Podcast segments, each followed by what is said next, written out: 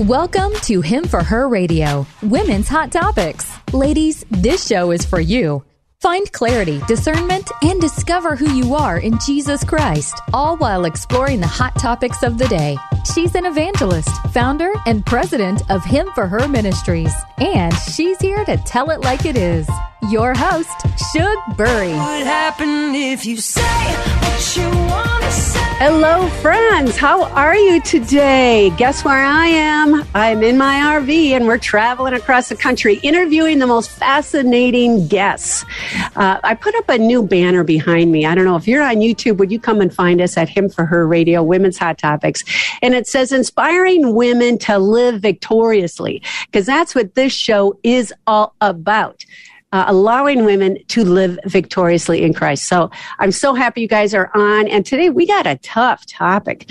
Today's topic is called Under Pressure Youth Mental Health. And I'm with one of my favorite counselors in the entire world, Mr. Todd Mulliken. Todd, thank you for coming on with us. Thanks so much for having me, Shug. I love it that we're able to Zoom, doesn't matter where we are in the whole United States. And Todd is such a wonderful guy. Let me tell you a little bit about him. Todd has been married to his beautiful wife for 33 years, and they have three married daughters and three wonderful sons in law. He's a licensed professional clinical counselor and owner of Mulliken Counseling Center in Edina, Minnesota. And I hear it's a little chilly in Minnesota right now. Is that ah. right? Yeah, thanks so much, Shug. I really appreciate that. Just, yeah. I, I, thought I'd tell you, I'm looking at palm trees right now. Not sure what your view is, but it's pretty nice. Okay, love is not jealous. I got to remember that. Okay, love is not jealous. Yeah. well, and you know what? People in warm weather need Jesus too. That's what I figure. um, he has been uh, doing his practice over 30 years of counseling individuals, couples, and families. He's just got a vast of experience and information, um, and psychology uh, faculty in Minneapolis College, Metropolitan State University, and Inver Hills Community Community College. He's the author of four books, and I want you guys to look these up because they're awesome books. I've read over half of them. Um, and he's an author of four books and a speaker on a variety of mental health issues. You can find him at toddmulliken.com, and I'm going to spell that for you. Plus, we're going to have that up for you to take a look at if you're on YouTube. It's T O D D, Todd, and then Mulliken, M U L L I K E N dot com. And again, Todd, thank you for coming on. We got a tough topic today. We do. Thanks for addressing it, though. You know, I, it came on the news, on the national news several weeks back about the crisis that our youth are going through um, under pressure. And I thought, well, as women and men, we need to talk about this through the lens of Christ. We don't want to talk about it just nationally, like on the news. We want to talk about what, what's God's opinion on this? How can we start healing hearts? And what does this look like? And why this topic now? Well, the U.S. Surgeon General's advisory sent out a 2021 advisory for our youth on mental health. It's a, either from the pandemic, it's doubled. Uh, 140,000 kids have lost caregiver loved ones, such as a parent or a grandparent. Suicide attempts are up 51% for adolescent girls this year between social media, Instagram, uh, they say that it's harmful to teens, that it's not allowing them to be raised in a healthy environment, and the pressures that kids have today uh, sexual identity, school shootings. I mean, there's just so much stuff going on. I don't know how the youth today are going to be able to navigate it, but we got a guy on board with us who can help guide us in that. That's the Lord and Todd. so, Todd, let me ask you how has the pandemic um, impacted mental health in kids? Uh, I think the word I find myself saying quite a bit, Shug, is uh, magnified.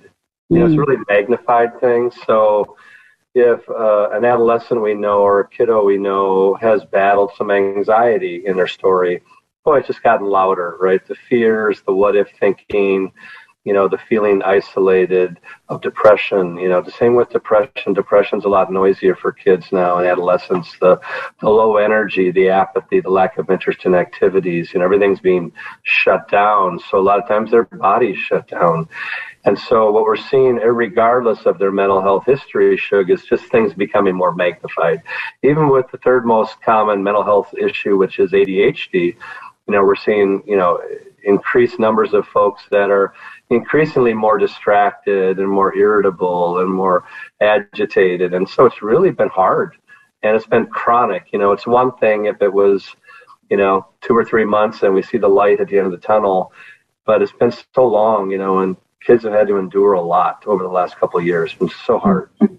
Mm. And the parents too. I mean, you know, the challenges of juggling how can I keep my children healthy during this crazy time that we're living in.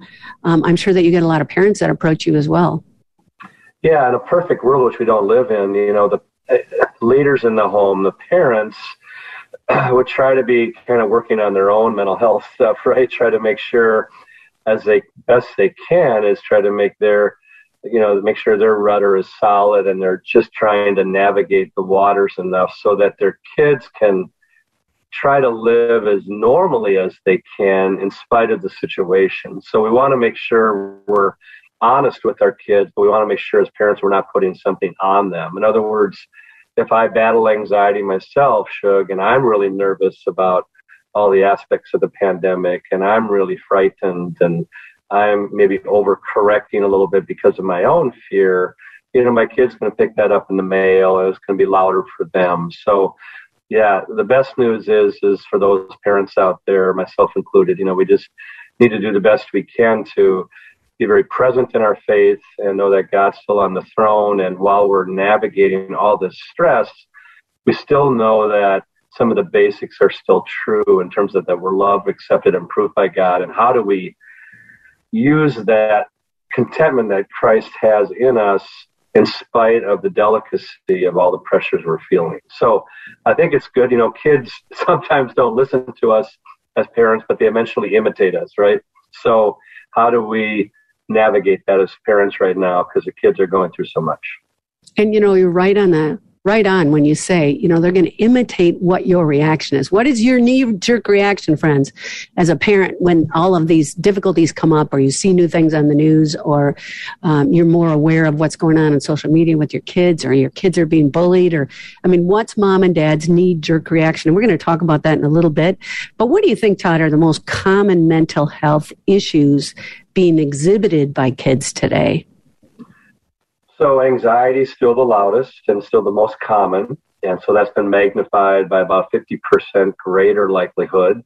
And so remember, the main symptoms of anxiety are excessive worry, restlessness, then just feeling keyed up and on edge. So they spend a lot of time with what if thinking, well, what if this happens? Or what if I do this and this doesn't work out? And what if this person thinks this way about me? And so their what if house is very noisy. And so that's just been exacerbated because anxiety, Shug, is louder uh, with apprehension. In terms of when there's a fear of the unknown, anxiety is louder. There's been so much unknown with COVID. You know, we're kind of learning as we go with any of these kind of issues that pop up. So it's been a lot of intense anxiety that's been uh, magnified. And then the second most common is depression. And sometimes what happens without knowing it is we have a kid that we know or an adolescent we know that is anxious naturally. They're more anxious now, but what happens is the body eventually, after having so much anxiety, Shug, kind of shuts down. Does that make sense? It has kind of yeah. an emotional hangover, so then they can then they're more vulnerable to some of those depressive episodes where they're just really feeling flat, lack of interest. The big word I, I'm using with most of the adolescent students I'm seeing right now is apathy. That's really what I'm seeing a lot of, Shug, is apathy. So depression is second highest, anxiety is first highest.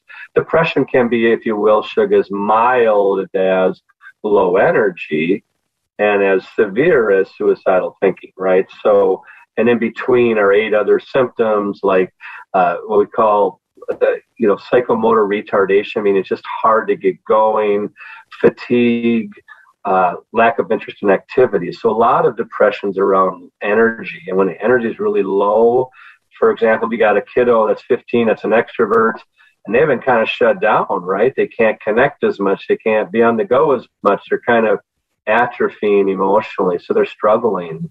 Uh, other symptoms are overeating, undereating, oversleeping, undersleeping, excessive guilt. That's really the first cousin of depression. You know, when we're really pouring on a lot of guilt thoughts and feelings, and then feelings of worthlessness and helplessness. So, depression typically Shug, comes in episodes. So, if you have a kid that hasn't had a depressive episode ever, but they're having one now, we just want to know, hey, is there a family history of that? How do we pay attention to that? Does my my mom had that issue, or my cousin I know has that issue. Now I'm seeing it in my 14 year old for the first time. Is a lot of that uh, genetic?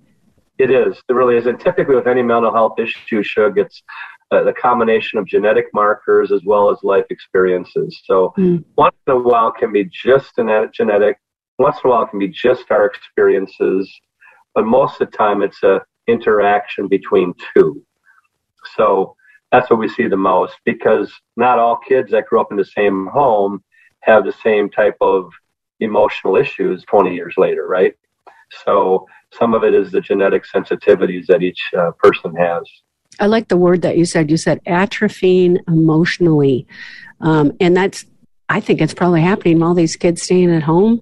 They're not able to interact like they should as children and, um, you know, run through those roles and those practices of, of human relationships. As a parent, what can you do to help strengthen that? Well, as best as we can, you know, the good news is, you know, uh, there's surges of COVID and then it gets a little quieter. And so then whatever activities they weren't in, now they're getting back into. We just want to engage in that. And if you will, we want to come off as normal as we can, not because we want to stick our head in the sand about the pandemic. It just means usually, you know, whatever school system you're in, whatever uh, church system you're involved in, they'll have regulations and things to protect the kids as best as they know how. So we just want to make sure our kids are still engaging in the levels that they can participate in, if that makes sense. Mm-hmm. Uh, we want to make sure that the strengths they do have that have been quieted right now, that they're still able to get back into those areas.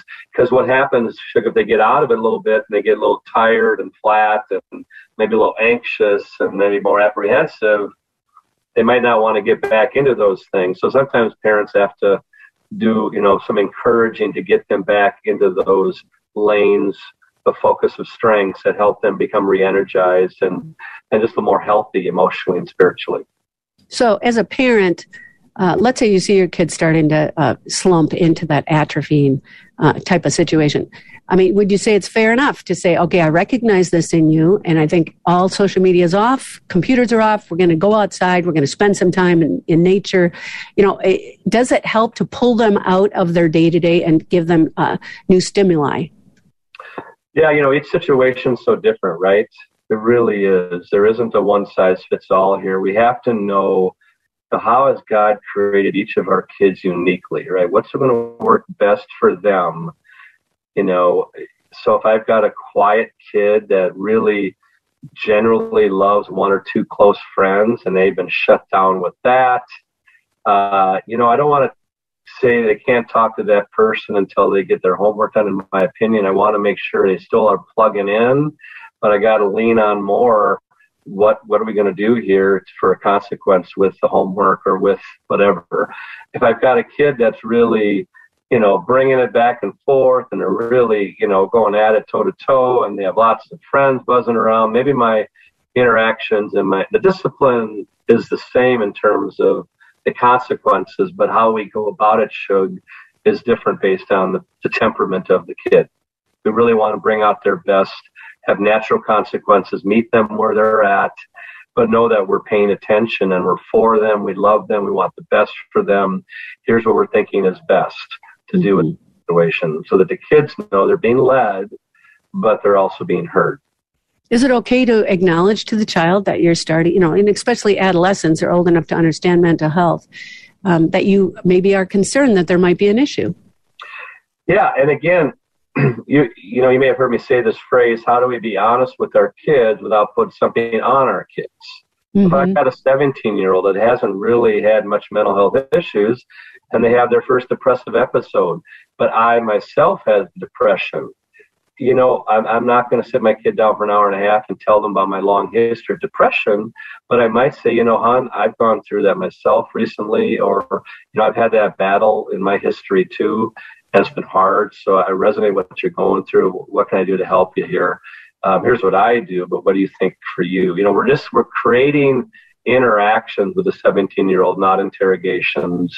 We're having joint decisions we're leading as parents, but we're creating interactions, right? So the first step for sure, because again, Shug, what we do know in general, if that you know a 15 year old or whatever has you know crippling panic attacks or has some anxiety that's significant, more often than not, one of the parents has that worry gene themselves, or really they've been masking it in different ways that maybe haven't been healthy boy, it's always good if a parent can say, hey, I, I got you. I, I go through that myself, so I really resonate with your worry. I hear you. Does that make sense? So I think it's really mm-hmm. good to have that be our first move if we do battle some of that stuff ourselves so they know they're not in it alone and they know we're not just throwing stones emotionally. We're really understanding where they're at a little bit. I think, too, um, what I see, especially in my ministry, is drug use is prevalent uh, in America, alive and well, and it starts early. Um, is it uh, a little bit easier to identify when it's a drug use mental health issue versus just um, a psychological um, genetic one?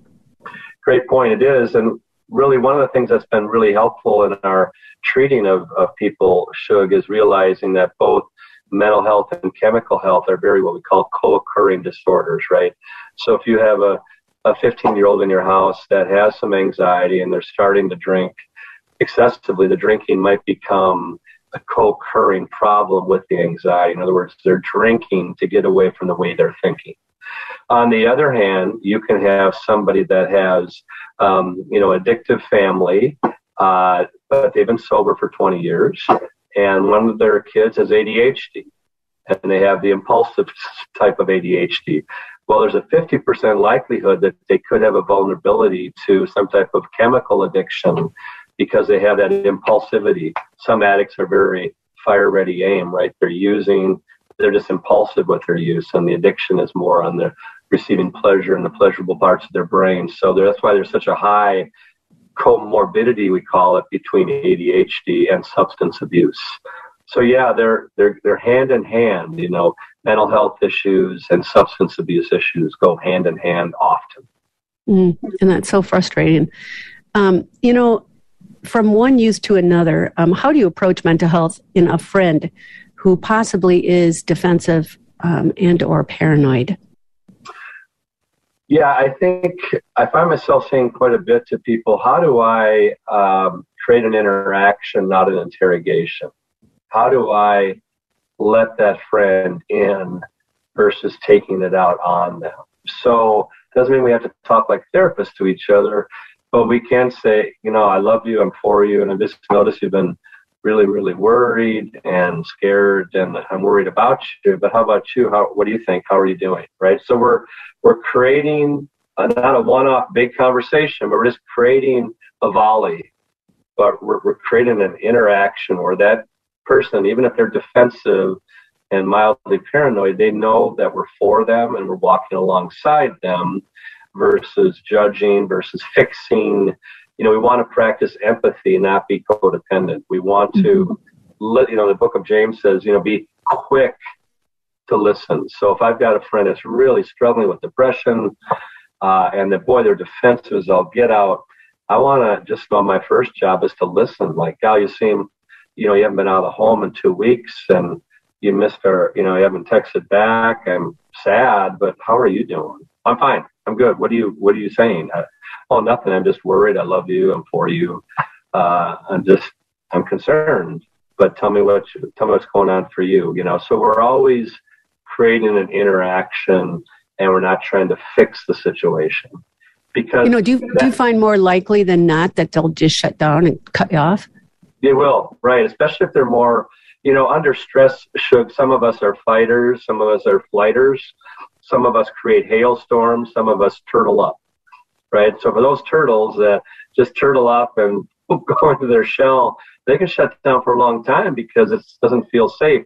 The other person can just interrogate and fight back and be really argumentative and and just really want to shut down the conversation through you know uh, levels of rage, if you will. So I just want to make sure that we, as Christ followers, when we're walking alongside anybody that we know that's battling a mental health issue, that we're not coming off as their therapist, we're coming off as their friend who loves mm-hmm. for them. and we're not trying to fix or educate or parent or manage, but we're walking alongside. Um, and then what we always have to know, Shug, too, is you know, because once in a while there might be a moment, right, where they might open up a bit and maybe be a little bit vulnerable. We also want to know, like, hey, if I've done any therapy myself, that's the time when I share it. Mm-hmm. Uh, if I know a friend of a friend who's a wonderful counselor, that's the time I say, golly, thanks for being so open. I love you. You know, thanks for sharing. And, you know, I know a friend of mine has this counselor that really has been helpful uh, I'm happy to give you her his name if you'd like, but whatever you think is best. You know, so we're remember we're not putting pressure on ourselves to fix things right away. You know, we're walking alongside them as God does for the rest of their lives. Those are great tips. And you know, I know many people who have often felt suicidal that you can ask them, do you or are you considering suicide? And oftentimes they will answer you totally honestly. I used to always think it would be the opposite that they, oh, no, no, no, no, I'm not. But then oftentimes they've said, yes, I have thought about it or I have considered it. And if that's the case, friends, and you don't feel you can turn to someone in your family or you're not comfortable talking to anybody who's in your close family radius, would you guys do me a favor and just take a moment and write this number down? It's the National Suicide Prevention Lifeline, and it's 1 800 273 8255.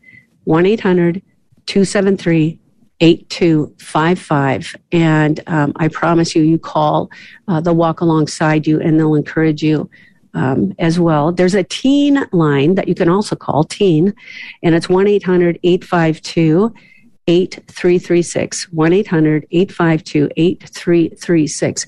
You're not alone, my friends. And um, I also would encourage you to reach out to Todd Mulliken, if you would. Todd, T O D D M U L L I K E N dot com. Um, and he would be more than happy uh, to walk with you um, through these challenging times, uh, whether it be just with yourself uh, as a youth or as a family or as a parent. Um, just give Todd a call because he's just such a wealth of information and help. Um, how can we come alongside another parent? You know, nowadays, Todd, things are so stinking competitive, um, and there's a lot of uh, mom bashing or comparing. And let's say you have a child that um, is having mental illness issues, but you don't want to uh, mental health issues, and you don't want to share that with other people because you're maybe embarrassed or you're thinking, "Oh, my friends are going to judge me," etc. How, as a friend, can you come alongside another parent who's battled uh, and having difficulties in the situation with their child? Well, for sure, we want to make sure we say uh, if they open up to us, about it, about their own struggle, we want to first, you know, just listen and validate and walk alongside and make sure it's really safe and they just feel heard and completely listened to. And then, then it could be a time to say, Cal, you know, thanks for bringing it up. I, I've struggled with that myself. Or if they're a really, really, really close friend and you trust them, you know, you could even share, you know, our family has struggled with that a little bit too, right? So that it's really important that there's mutual vulnerability Shug, because I think sometimes, especially as a person of faith, I remember early in my life, I, I wouldn't share the issues I would have because I didn't want them to think if you if you're a Christian you you, you have issues. Whereas I was totally wrong, you know. I mean, we people get closer to Jesus when they know, like, mm-hmm. hey, comforting us in our affliction, in our pain, and we all have areas of brokenness. So I think it's really important when somebody opens up to us a little bit about their stuff that we just make them feel heard and listened to, and we share a little bit of our own stuff if we have any, so that they feel not alone in it too. Mm-hmm. Those are such good words of wisdom. And of course, scripture has all the wisdom we need. Uh, Second Timothy says, For God did not give us a spirit of fear, but of power, of love, and of sound mind. Isaiah 43 says, Do not fear, for I have redeemed you. I love that. He redeems us. I have called you by name. Friend, He is calling you by your name, and you are mine. Friends, just reach out to Christ and say, I am here. I invite you into my life. And I pray that you will walk with me for the rest of my days. Friends, you know I love you. This is Shug Burry, Him for Her Radio, Women's Hot Topics. Todd Mulliken, thank you so much for joining us and sharing your wisdom. You guys know I love you. Over and out.